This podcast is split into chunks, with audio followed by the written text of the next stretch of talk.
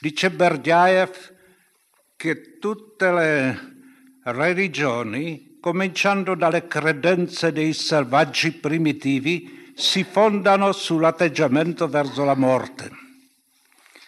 E i predicatori popolari sapevano approfittare di tutto questo, vita breve, morte certa, e si spaventavano questi crani nel, nelle tombe dei padri cappuccini, eccetera. E si fa adesso obiezione. Questo può essere controproducente, perché la gente invece di pensare alla morte dice non ne voglio sentire.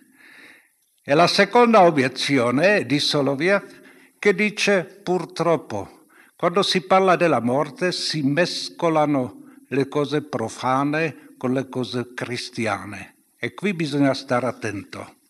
Dice già nei riti funebri ci sono conservate tante cose, il rito latino è molto purificato, no? praticamente lodi, eccetera, ma i riti orientali conservano spesso queste credenze antiche che possono essere belle, ma possono essere anche poco cristiane.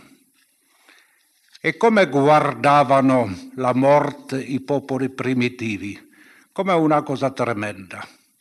Non c'è niente di positivo, questa tristezza della morte. E anche l'Antico Testamento, che sta in quell'ambiente, quella discesa nel Sheol, dove le anime sono refaim, letteralmente esseri flosci, di, di, di questo Sheol come una personificato, come un mostro schifoso. Ecclesiaste che dice non vi è più attività né pensiero né scienza né sapienza nello Sheol dove te ne andrai.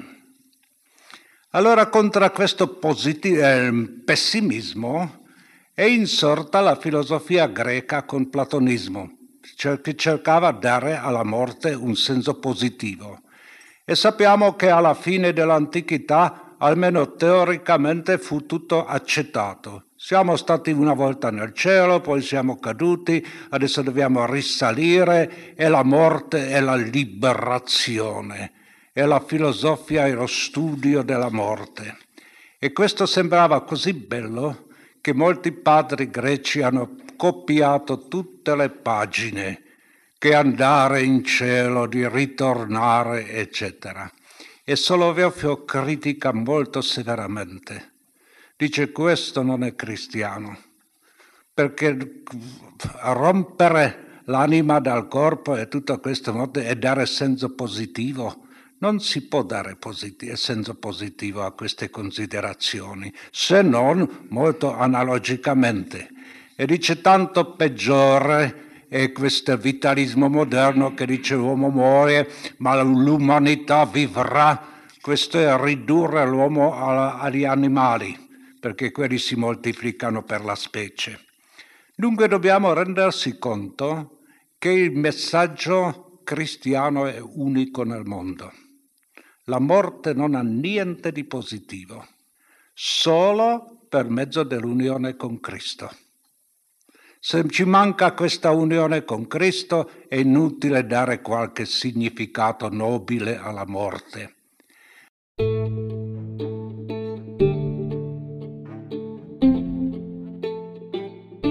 I teologi orientali sottolineano come in Occidente si ponga unilateralmente l'accento sulla sofferenza, mentre l'Oriente rimarchi l'aspetto glorioso della croce. Spidel fa notare come il mistero della morte di Cristo abbia nella riflessione teologica orientale la capacità di unire aspetti che sul piano razionale restano ineludibilmente opposti.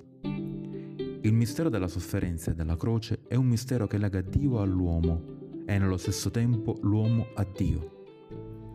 Riflettere teologicamente sul senso della croce significa tornare al cherigma fontale dell'intera cristianità.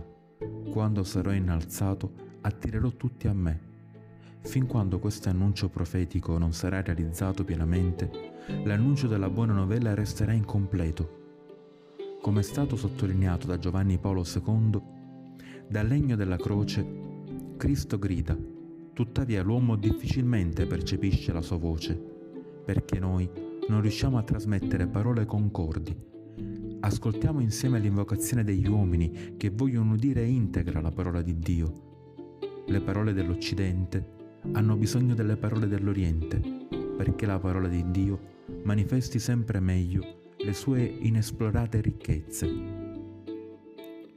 Mentre i giudei chiedono miracoli e i greci cercano la sapienza, noi predichiamo Cristo crocifisso, scandalo per i giudei, follia per i pagani. Di questo scandalo folle, la Chiesa orientale è fedele annunciatrice a partire dall'evento pasquale che la liturgia attualizza. L'annuncio più incisivo lo scandalo più lacerante, lasciato dalla Chiesa al mondo, prende forma in questo memoriale dell'avvento pasquale, di cui la croce è il primo atto. La croce resta come la fonte e il culmine di ogni ossimoro e al contempo morte e vita, e impotenza e forza, e abbandono e presenza. In sé l'incarnazione non è strettamente connessa alla sofferenza, ma dopo la caduta dell'uomo il peccato ha scavato un iato tra la natura umana e la natura divina così profondo che l'incarnazione di Cristo è la croce che egli prende su di sé e il mistero kenotico del Figlio diventa mistero di sofferenza. Nel pensiero teologico di Spidil che la croce è il culmine della rivelazione e appare ai cristiani come immagine della fonte più alta della santità, è proprio in questa prospettiva che Sant'Ignazio di Antiochia può affermare che solo il martirio lo può trasformare in un autentico discepolo di Cristo.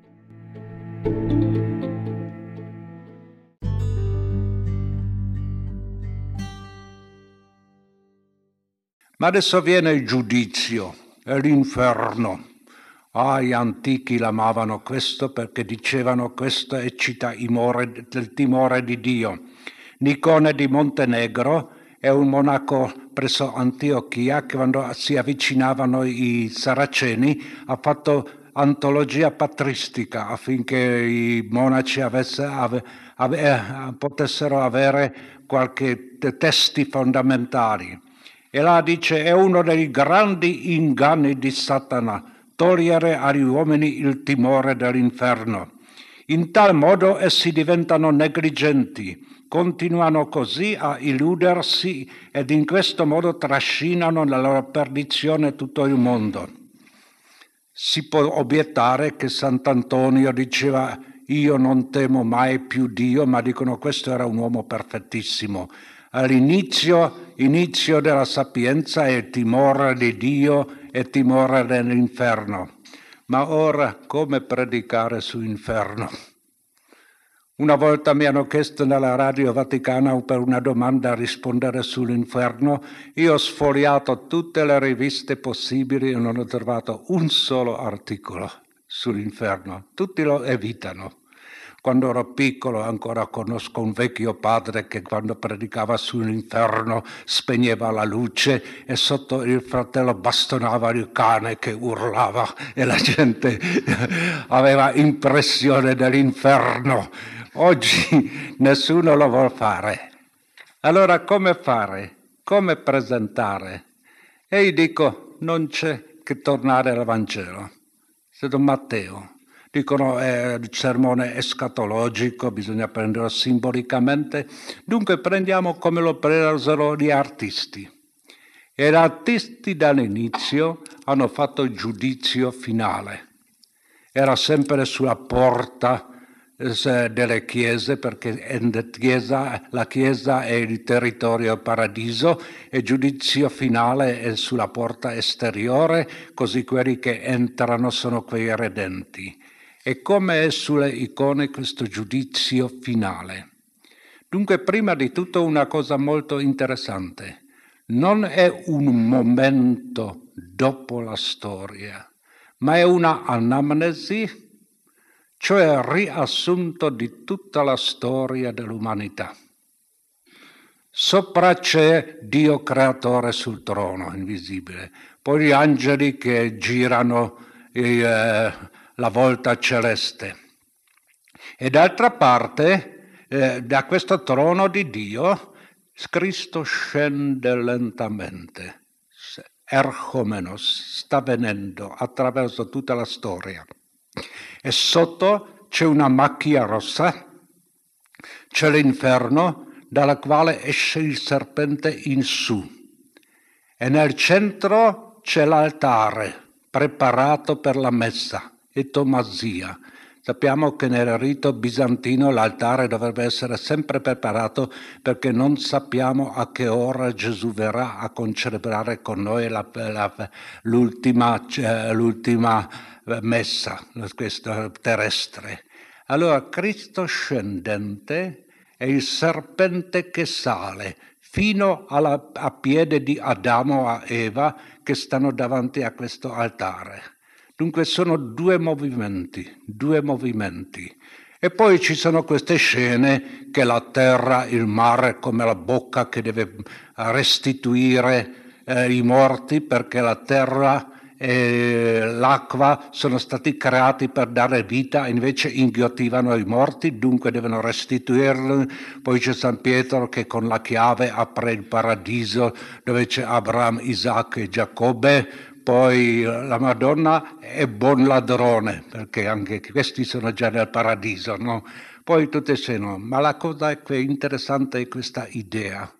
Non è quel Cristo che getta nell'inferno questo è ciò che spaventa la gente. Cristo, come potrebbe Cristo buttare qualcuno nella, nell'inferno? In alcune immagini non è lui, ma sono gli angeli. Come si deve l'opera sporca, non lo farà il padrone, lo lascia fare ai che, che si con le... Ma o dicono questi angeli sono simbolo dei comandamenti. No, ma la cosa è più bella. Tutti siamo nell'inferno. Tutti dobbiamo morire e se uno non morisse sarebbe una sfera che sarebbe praticamente in questa terra nell'inferno. Siamo tutti là e Cristo sta scendendo attraverso tutta la storia, offre la mano. E se questo non accetta questa mano, quella, quella macchia rossa è senza forme non sappiamo chi è dentro. Non lo sappiamo, non diciamo, non diciamo sì, ma deve essere una cosa terribile non prendere la mano di Cristo.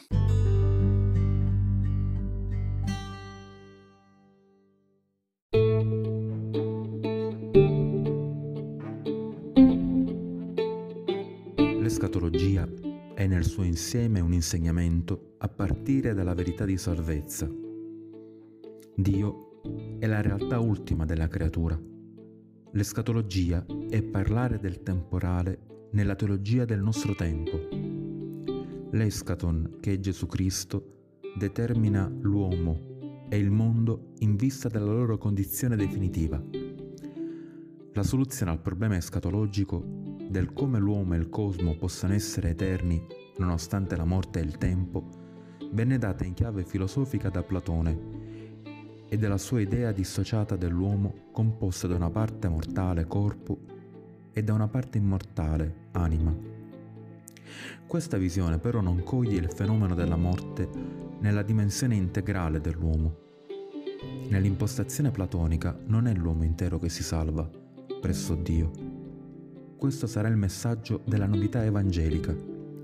L'istorazione del regno di Dio non indica un evento statico, quasi blocco monolitico, al contrario, è l'esito dinamico di una relazione divino-creaturale, cosicché l'istaurazione del regno indica la risposta all'atteso orante del credente, palesato nell'invocazione Maranatà.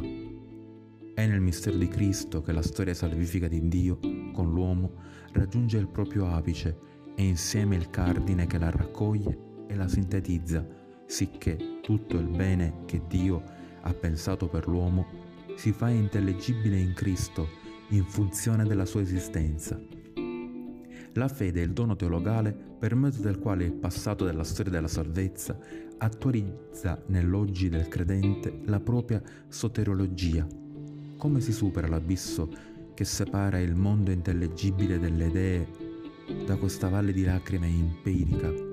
Come si valica questo hiatus teologico? Nel platonismo non c'è risposta a tale problema.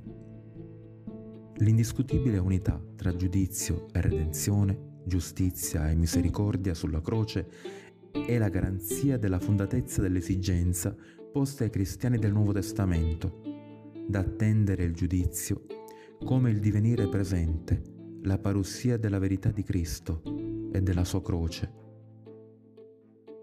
della sua resurrezione, in una unità indissociabile di timore e speranza e di persistere in questa attesa del Signore, nell'attesa responsabile, vigile e orante, come nell'atteggiamento cristiano, assolutamente ultimo, non superabile.